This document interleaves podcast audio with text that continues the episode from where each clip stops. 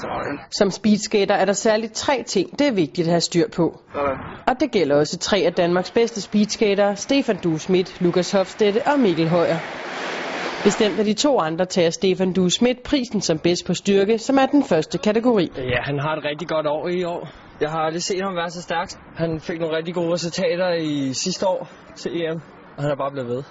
Selv udnævner han dog Mikkel Højer til bedst, når det gælder styrke. Den har han nok fået, fordi at, øh, nogle gange så laver han nogle øh, virkelig awesome løb, hvor det hele bare klapper, og så ligger han måske og trækker feltet i utrolig lang tid. Så øh, det er den udholdenhed, som øh, gør, at han har fået styrke flappen. Derefter gælder det næste kategori. Teknik. Som de to andre rimeligt hurtigt er enige om, skal tilfælde Lukas Hofstede. Sådan. Efter Lukas' øh, isskøjtesæson den her år, så har hans teknik har set øh, meget anderledes ud.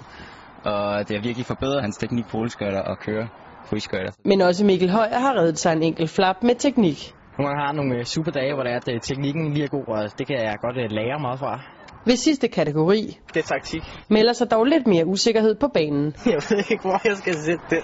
Stefan Du Schmidt ender dog med to ud af tre mulige. Det skal man lære, Stefan, for rigtig at kendes ved.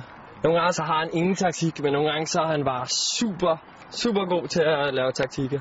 Og jeg spørger ham ofte som råd til, hvis er min løb. Følger dem ikke. Nej, det gør jeg ikke. Den tredje gik derimod til Lukas Hofstede. Han er utrolig god til at bevæge sig i pack. Øhm, og jeg har set mange øh, udskillelsesløb, hvor at, øh, den bagerste mand bliver taget ud på hver omgang. Hvor Lukas har formået at, at ligge død halvvejs ind i løbet.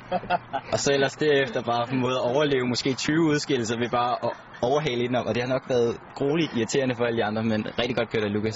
Med flapperne godt fordelt blandt de tre speedskater, må konklusionen dog være, at de helst skal ses som et samlet hele. Den, der kommer først over målstregen til sidst, det er jo den, der har de bedste af alle de tre ting.